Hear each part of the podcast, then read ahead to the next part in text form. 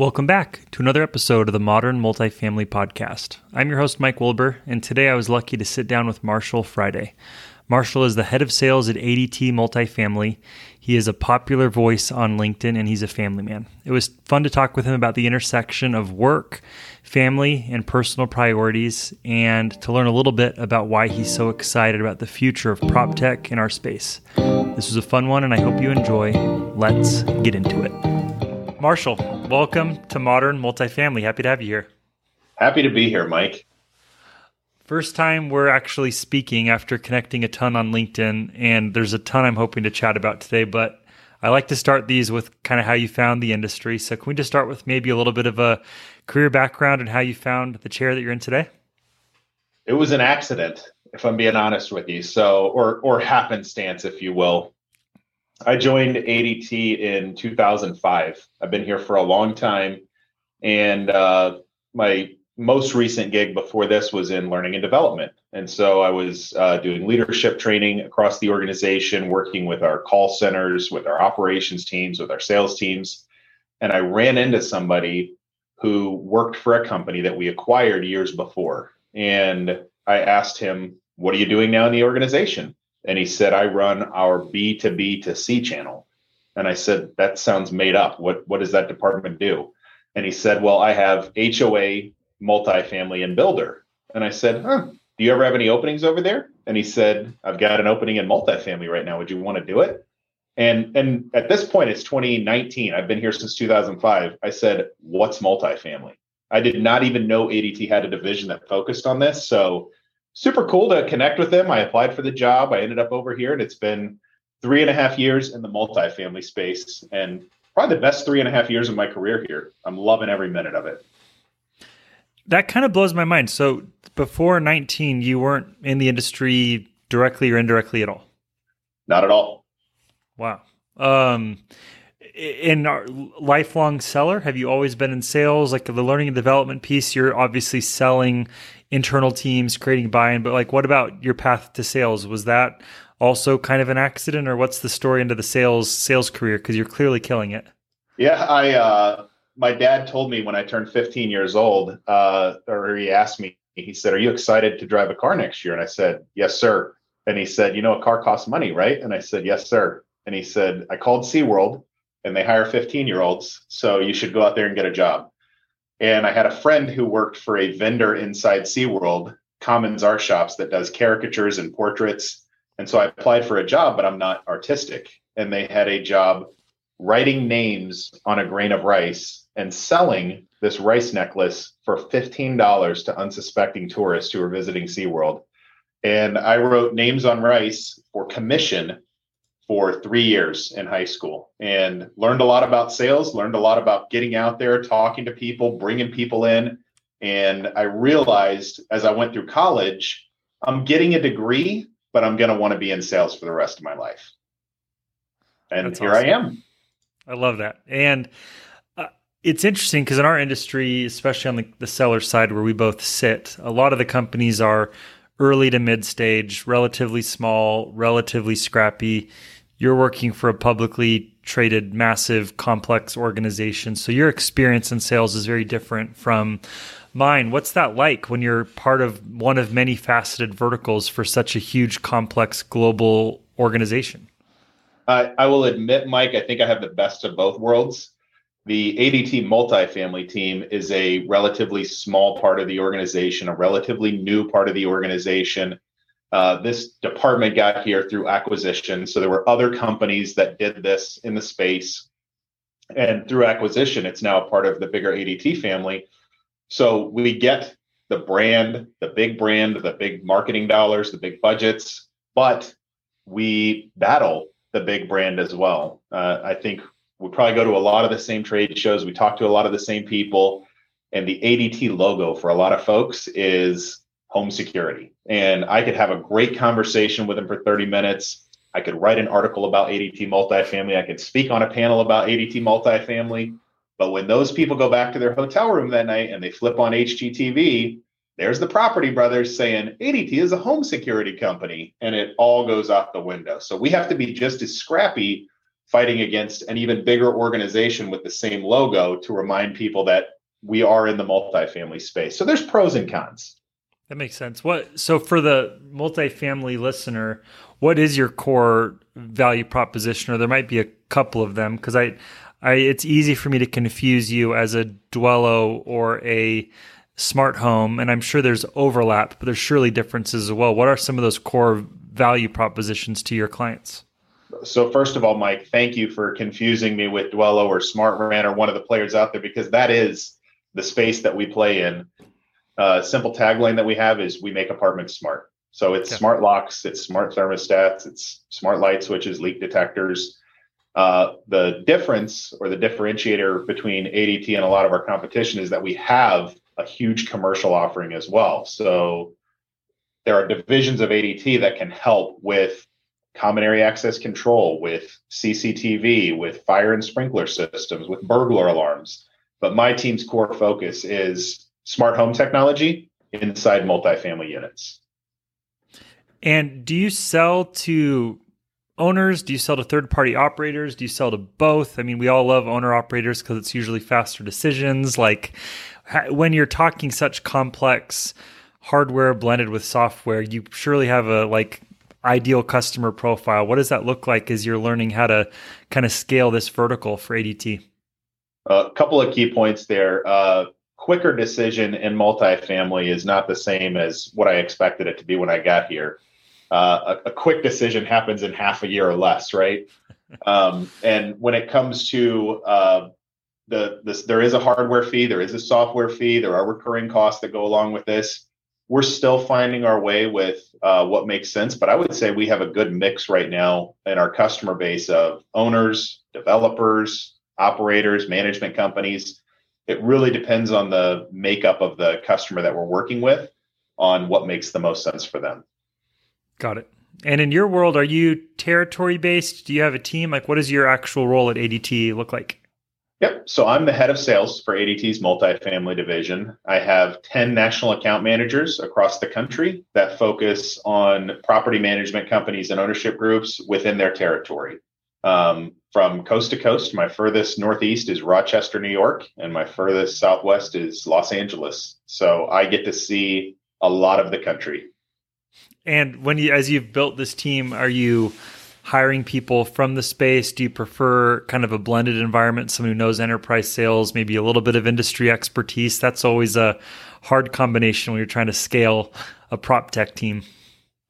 You know, I I think we put on a good face at ADT Multifamily. We are the fastest growing division of ADT right now uh, in terms of volume, in terms of just organic growth. We're a department that nine out of 10 employees at ADT still don't know exists, but they know something's happening over there in multifamily. Um, I've mixed the team to this point with legacy ADT employees who may have sold residential or small business or commercial, who know the back end processes, know what it takes to get things to work here at ADT, as well as industry folks, uh, people who know multifamily specifically, people who have sold solutions to multifamily and so I've got a good mix on my team, and we partner on uh, I would say four out of five deals. There's some kind of a partnership between two of the national account managers on my team because one of them really knows how to do the internal ADT processes. One of them really knows how to drive discussions and bring in the right people from the multifamily space. And the camaraderie and the team environment that we've created is unparalleled. I, I wouldn't trade it for anything. Uh, and everyone has their strengths and everyone plays to it and leverages the other folks on the team. It's a super cool environment to be in. I freaking love that. Do you uh do you feel like you have an enterprise sales environment in terms of sales engineers, SDRs to help with pipeline, or is this team pretty scrappy? Like what's the actual sales motion look like? Because I, I have no idea what the team as complex as yours, like what that actually would feel like inside looking out. Everyone runs a full desk. So from prospecting to discovery to site survey to contract to negotiation is a national account manager. We have not built out a traditional enterprise sales team with engineers, with account executives, with business development. And that's a challenge when you have to start from the first email hi, my name's Marshall, right? Uh, nice to meet you guys. Or you meet somebody at a trade show who may may or may not be the right person that you want to talk to, and you have to get those introductions through the business. We have a fantastic customer support team on the back end that helps once the contracts are signed, facilitating installation, facilitating next steps, being the liaison for those customers. But all of my sellers are full cycle from start to finish. And the advantage there is because they touch every step of the process. When that customer that we're working with decides they want to add a second property or a third property or a 15th property or a 100th property, they go back to the same point of contact. And I didn't mention this earlier, but a, uh, an impressive stat is my youngest employee right now, 10, tenure wise, has been here two and a half years. So we have very low turnover over here. Uh, this year, 100% of the team will hit 100% to plan, which is also rare in, in teams that are over one person, right? If you have one person on the team, you might have that happen. But with 10 folks on the team, I'm super pumped for the way we're going to finish the end of this year. And 2023 is only poised to be bigger right now. Yep. Most people that have a team of 10 or more that say that they're lying. They are lying. That's awesome, man. Uh, with your role specifically, have you carried a frontline individual contributor sales quota before, or have you only carried the team quota? Because obviously you carry the biggest quota on the team. That's a huge misconception in sales leadership. But what about your specific background at ADT from a sales standpoint? In multifamily, I've never carried an individual quota. Uh, I've been in three or four different sales roles in the organization before uh, I, I moved into training and learning and development for a little while, but uh, I've carried an individual quota in the residential high volume space. In the multifamily space, when I came on board, it was uh, 100% reliant on my team. The advantage that I have there coming in, not even knowing that we had a multifamily department, is that I sat on every call. I listened to what every customer said. I, I ended up bringing in a third party company to help us with sales uh, and the sales process that we go through, building out a playbook, building out uh, a, a sales call. And so I've been as involved as I could be without actually being the one who requests the contract and collects the customer signature. That's cool. I mean, it's a, such a superpower if you're curious when you're a sales leader because you get to codify good so much faster than anyone else can because a, a, good rep might have a demo a day.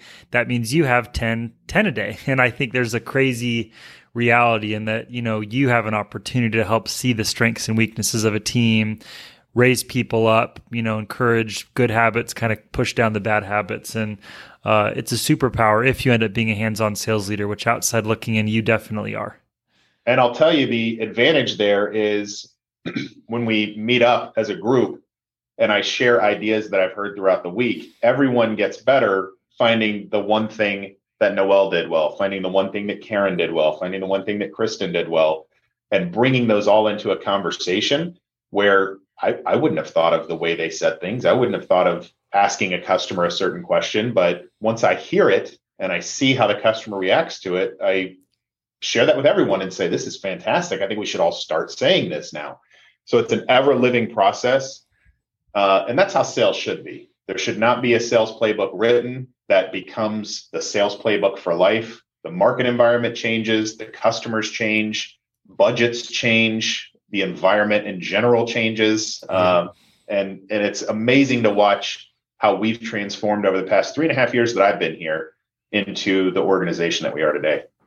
That's so cool. I one of the observations just of you outside looking in is that you're really active. You're you're obviously you're on social, but when you're on social, you're talking about travel, your team, your customers, your future customers. You're in a hotel with to- Tony Sousa doing something last week, or probably an apartment community. And has that been part of your secret sauce? Has that been, has that been something you've like learned over the years? Like activity is such a superpower in sales, and not many salespeople in our space are talking about it online, which is such a miss. Um, but I want to hear from you just in terms of like how you're building this brand, how you're building this team, building a space that clearly is like attractive for other people that surely want to be part of what Marshall is building. But I'd love to hear from you in terms of the activity, the LinkedIn, all that kind of stuff. I was in a meeting, an internal meeting this week uh, with a new berg that was created at ADT, a business employee resource group. and I'm part of the Young Professionals Berg. I have about 24 months left before I age out of the Young Professionals Berg and uh, have to join a Senior Citizens Berg. But one of the things that I told the young professionals on that call was just say yes and figure it out as you go along. So a lot of them asked, how do we find out about new opportunities internally? How do we find out about the next thing that we should be focused on? And that's the approach that I've taken with life, with sales. Um, I raised my hand for every opportunity that I got. I volunteered to become a subject matter expert on different things over the last 17 years at ADT. And sales is no different, Mike. I think if you take a look at what's out there and you say, I want to learn about that, the only way you're going to learn about it is firsthand, go do it, be a part of it. Um, so you see a lot of the the highlight reel on LinkedIn, if you will. I, I post the good times, and I'll tell you, 95% of my life is good times. So I'm not hiding or sugarcoating uh, all of the hard parts about sales. There are a lot of emails that go on in the background. There are a lot of late nights where I had a lot of fun during the day. I made sure everyone knew my job was fun. And yes, all the emails kept coming in while I was there and had to do work at night. Uh, a lot of courtyard Marriotts that you might drive by have one light on, you know, at midnight, and that's me up there cranking away those emails, trying to catch up on things. But my goal with LinkedIn was simple. It was show people what ADT multifamily is about, build my personal brand, show people what I'm about, and be an example for the team that I have. You're right. I think LinkedIn is one of the tools that's extremely underutilized, but it's paying off for me. Uh, I did not post that I have an open position on my team right now, but ADT Multifamily did. I got a number, a, a, dozen people in the last 30 days have said, Is that position on your team? I saw something on LinkedIn. And the association is what makes me feel like my LinkedIn efforts are successful. Somebody sees ADT multifamily and they say, Marshall Friday. That's who I need to reach out to. You're the only person I could name at ADT. And I'm sure I've got other mutual connections that are there. But by, I mean, period, if anyone was to say, Do you know anyone at ADT? I'd scream Marshall Friday. And I'm sure there are other people there. But I just think that's like, that exactly summarizes why I think personal branding matters because you are attached to the company you work for. Your brand is your own, but it does directly impact, you know, your team. They probably get a lift out of it. And of course, like the, the business and brand does too. Absolutely. Um, what a like I'm curious on like the family front, based on your profile picture and some brief chatter with you in the past. I believe you've got a bride and a, and a daughter. Is that is that correct? I do. How uh, are you? Oh, go ahead. Go ahead. No, you. So I uh, I met my wife in high school. Just a little background for you. We did not date until nine years after high school, and when we showed up to the ten year reunion, it was a shock to everyone to say, "Oh, you two ended up together. That's interesting." we remained friends uh, from high school all the way until the time we started dating. And my daughter was born on Halloween uh, in 2016. So she's about to be six years old. That is awesome. What's she dressing up for? Does she know yet? She wants to be Jasmine this year. She's on a Disney princess kick. She's been Elsa, uh, you know, three out of the five years she's been alive. And I think me and mom picked out the costumes the first couple of years. That's cool. Uh, so I'm curious, just like, outside looking in, active, busy, traveling, you're probably might like me, top tier status with all the hotels and probably have all the cards and we could probably have like a very hilarious in person like chit chat on that stuff. But you know, you have an identity as a as a crazy successful professional. You obviously have an identity as a husband and as a dad, and you surely have an identity as a person wants to take care of himself. You've lost weight, like you've done a lot to like refine, you know, a, a better version of Marshall. Balancing all that when you're in the stage of life you and I are in is freaking hard. And yeah. Um, no one talks about that. That's not something that you find on LinkedIn. There's not a lot of podcasts talking about that for folks like us and people listening.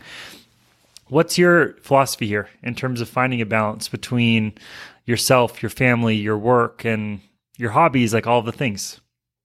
Well, I'll, interestingly enough, my wife travels for work as well. So uh, this week she was in Miami. I was home with the daughter. Uh, I think our daughter Camila loves it whenever it's just one of us there because she feels like you know, there's secret things that we get to do when mom's out of town, and there's secret things that she gets to do when I'm out of town. And it's whatever our weaknesses are, right? If it's me letting her have an extra piece of candy or my wife letting her sleep in the bed, it's there's something that she gets out of there being one parent in the house. But we do our best to make a commitment to be present for her when we are home. And uh, I, I drive to work every day. I have the option to work from home but I do drive to work every day. I like that separation of leaving my house to complete the work that I need to do and coming back home and, and leaving the work behind. That, that doesn't mean there are nights where I don't stay up and work after my daughter's gone to bed, but I do my best to be present for her. And my wife told me a quote. I'm going to mess it up, but her boss just gave her a quote uh, this week while she was in Miami. And uh, he said, I want you to remember that while you were here working, you took a withdrawal from the Bank of Camila. And she said, What does that mean? And he said, When you get home, you need to make a deposit in the Bank of Camila. You need to go back and be present with your kids. Don't go home and turn on your computer right away and feel like you missed some stuff on the airplane. Go back and be present with your kids. And so for me and and for any other professional out there who spends time on the road, who has a busy job, a busy lifestyle, make the time that you're with your family worth it by focusing on them, being a part of their lives, because we're all doing this work thing for them, right? We're earning the paycheck, we're putting in the hours so that they can have good things. And so when I get time with her, even if it's just walking around Bass Pro Shop, which she loves to do, she's not a fisherwoman, she's not a camper. She just likes going and hanging out in the tents or sitting in a kayak or you know, going up and down the elevator. I, I focus on what she thinks is fun and we go have fun together. That's cool. We uh in, in my family we we have this thing. There's a book called How Full Is Your Bucket? And that's like the like going question we have with our kids and my wife and I as well, like how full is your bucket? And it's like a great like litmus test on the same thing you just talked about. Are you making deposits? Are you making withdrawals? And um, I think it's a really cool way to like include your kids in that conversation too. Keep yourself accountability with your partner.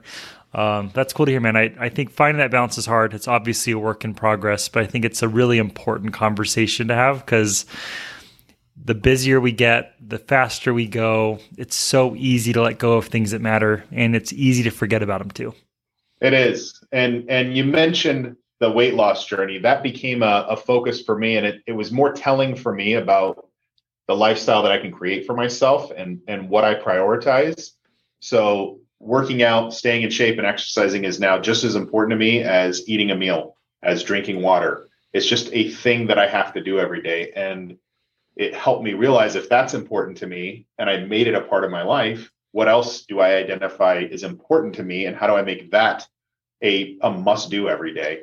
And getting that quality family time may have hit the back burner if I'm being honest. You know, when when my daughter was younger, she couldn't talk anyway, she couldn't walk anywhere. It was sure I can work late. She doesn't know what I'm doing on this laptop here. But now that she's witty and sarcastic and when her dolls play and the mommy doll says, "Be quiet, I'm on a conference call." Then that tells us, okay, maybe we're working a little too hard around her and we need to just be a family every now and then. So kids will tell you when you're working too much uh, in their own subtle ways and making her a priority and making my wife a priority has become just as important as eating, drinking water, staying healthy. It just, you put the priority on it. And if you say it's important, you're in control. Totally. That's so true. Um, hey, I'm curious if you have any questions for me. This is the first time, which is weird that we're actually chatting, but I'm curious if you have any questions for me since we've never had a chance to connect before. I, I, do have a question. What made you start a podcast, and and where did you find the time? Given that we probably have very similar work schedules, I listened to at least half a dozen of these in the car on the way to work, in the car on the way home, and I I wonder how you find the time to do it and what your original motivation was. So, can I tell you like the medium long version of the story really yeah. quick? So, I joined G5 in 2015, and that's how I found multifamily, kind of by an accident, kind of by design. And in my first informational call, I really wanted to work there, didn't have any mutual connections, and did a ton of sleuthing and found out that the head of design there um, knew my uncle socially. So I used my uncle to get a meeting with this guy. His name's Jeff. Call him, and the first thing he asked me is like, "Why aren't you on LinkedIn?" And I was like, doesn't matter at Nike. Nike's a bubble. We all drink the same Kool Aid. We have an internal version. I, I, just like never mattered. And he said, "You're you're late to the party, but like hurry up and get on LinkedIn." And so um, he's like, "It's going to be a huge disadvantage if you want to jump into the tech scene because it's gonna it's the first thing people are going to want to look at, and you don't even have a profile." And so took that really seriously and it, like did it the hard way, right? Like slowly building a network. Fast forward a couple years, I wanted to become a somebody in our industry, and it's hard to go from zero to one in multifamily. It just is. It takes time. It's a it's a long game business. Most people here have identified as like I'm going to be here for a long time. And consuming was really hard. It was not, not a lot of people are active on LinkedIn. There aren't a lot of like modern media publications for it. So fast forward 2020 when I left to join Rent Dynamics, I'd built a brand of my own. I'd built a couple thousand connections that I had met over the years and I was nervous to leave G5 because, like you, my brand was attached to my business. And I was really nervous that when I left G5 and went to Rent Dynamics to become the evangelist, which is kind of the natural I, I just end up taking on, that people would find it to be really disingenuous. So I decided during my one month kind of sabbatical I took between jobs that I'd start something of my own with the goal of having, you know, real conversations with the goal of moving the industry forward, um, but also an opportunity for me to attach my brand to something that isn't just my company. And that's kind of how it was born. And I think, like you, I like to network. So it's become a really like organic part of my week. Sometimes I do three episodes in a week, and sometimes I miss a week, and that's fine. And it's just become kind of this like fun. I can't even call it a side hustle. I don't make a dollar off the podcast. And um, that's the word barfy answer. Ah, so looking back, uh, would you still do a podcast if you had a chance? Would you start it earlier? I mean, w- what lessons did you learn from doing it? Yeah, I I would definitely do it again. Um, I I like the fact that it's not a company podcast. Like Rent Dynamics really wants it to be like the Rent Dynamics show, and like I was like I tell Trevor all the time, like if he wants to, he should. Like there's room for podcasts. It's still early in in the space to, despite despite what people might say. Like it's not busy at all. There are less than two and a half million podcast shows. There are more than 50 million YouTube channels. Like there's room still in podcasting. Um, I think I would probably have invested earlier in in like making this like a destination environment for guests. Like I'd love I'd love the idea of having like an in an office studio. I think it could be a really cool way to like have people come out do it in person, especially now that the pandemic somewhat subsided. But um, I'd do it again. I'd probably um, one thing I really want to do, Marshall, and maybe this is something we could riff on in the future. Shows with a, with like a co-host are more fun to listen to because you don't need the dependency on a guest. And that's like something I'd like to explore down the road is just having someone on who I like we're like once in a while we just like riff. What do you think about that acquisition, or what do you think about that social post this week, or how do we crush this conference? Like a co-host would be fun. I've never found a co-host. Huh. Well, let, let me know where to apply. I'll, I'll okay. fill in as a part-time co-host if you ever want uh, just a second person to riff with somebody. I love conversations in this industry are amazing to me. The relationships that we can build in this industry are amazing to me. And you said something there. It is a long game right? I didn't come into this space. Well, I came into this space with a misconception that uh, I'd be able to make an immediate impact. And I realized my first NAA was 2019 in Denver. And when I got there, I realized I was the only person that not everyone knew. Everyone else knew everyone else. And I felt completely out of my element. And then, of course, 2020, we had the virtual debacle of uh, different conferences, and those were fun to wade through and by the time 2021 came around, we we all got uh, so comfortable with each other online. It was a first meeting for a lot of us. And then as 2022 came around, it was a reuniting. I think this this past one in San Diego had so many people like you and I in this in this scenario. We've gone from being internet friends to now being uh, virtual podcast friends. Now we see each other for the first time, actually having a conversation to we'll be in person friends one day. And I think uh, because it's a long game, it's never been about, you know, pushiness, about trying to get deals closed as quick as possible. It's this industry takes their time with decisions. They want people who are willing to work with them.